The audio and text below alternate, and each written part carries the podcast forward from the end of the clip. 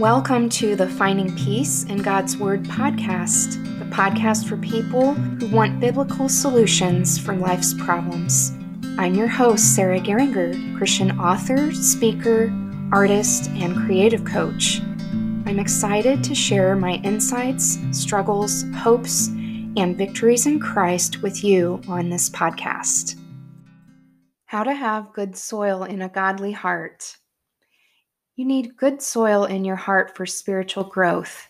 This is a story of how God granted me good soil as He transformed my heart to be godly.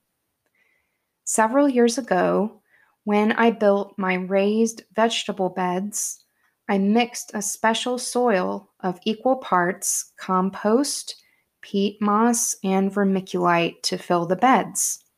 These components came together to create a light, well drained, well fertilized mix, the ideal growing medium for my produce. Good soil and a godly heart. My heart's garden is like my raised beds.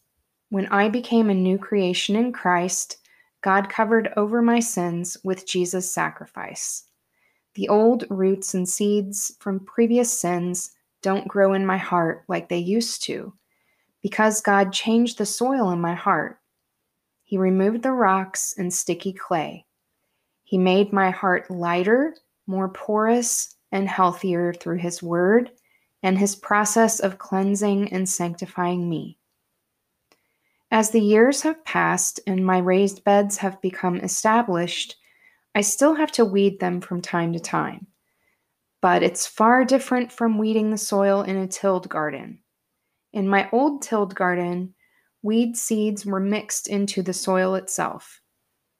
Weeds were much harder to pull out, especially because my native soil is thick with clay and laced with rocks. The weed seeds that sprout in my raised beds lay on top of the soil, scattered by the wind or birds, making them much easier to pull out. I still struggle with sin like everyone else does. Yet, as I grow in faith, my sins seem less stubborn to remove.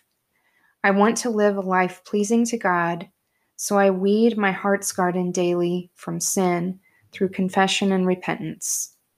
The sins don't take root as deeply because the Holy Spirit helps me identify and remove them faster and more easily than when my heart's soil wasn't as workable.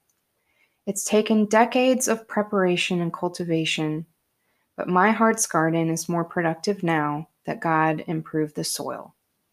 Question for reflection Read the parable of the sower in Matthew 13.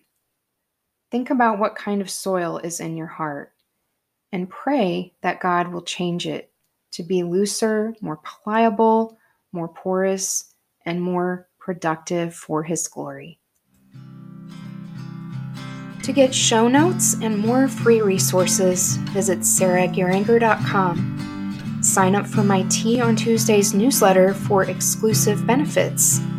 Also, you can send me prayer requests and join my rewards program for donors. Until next time, remember that you can find peace in God's Word for every problem that you're facing.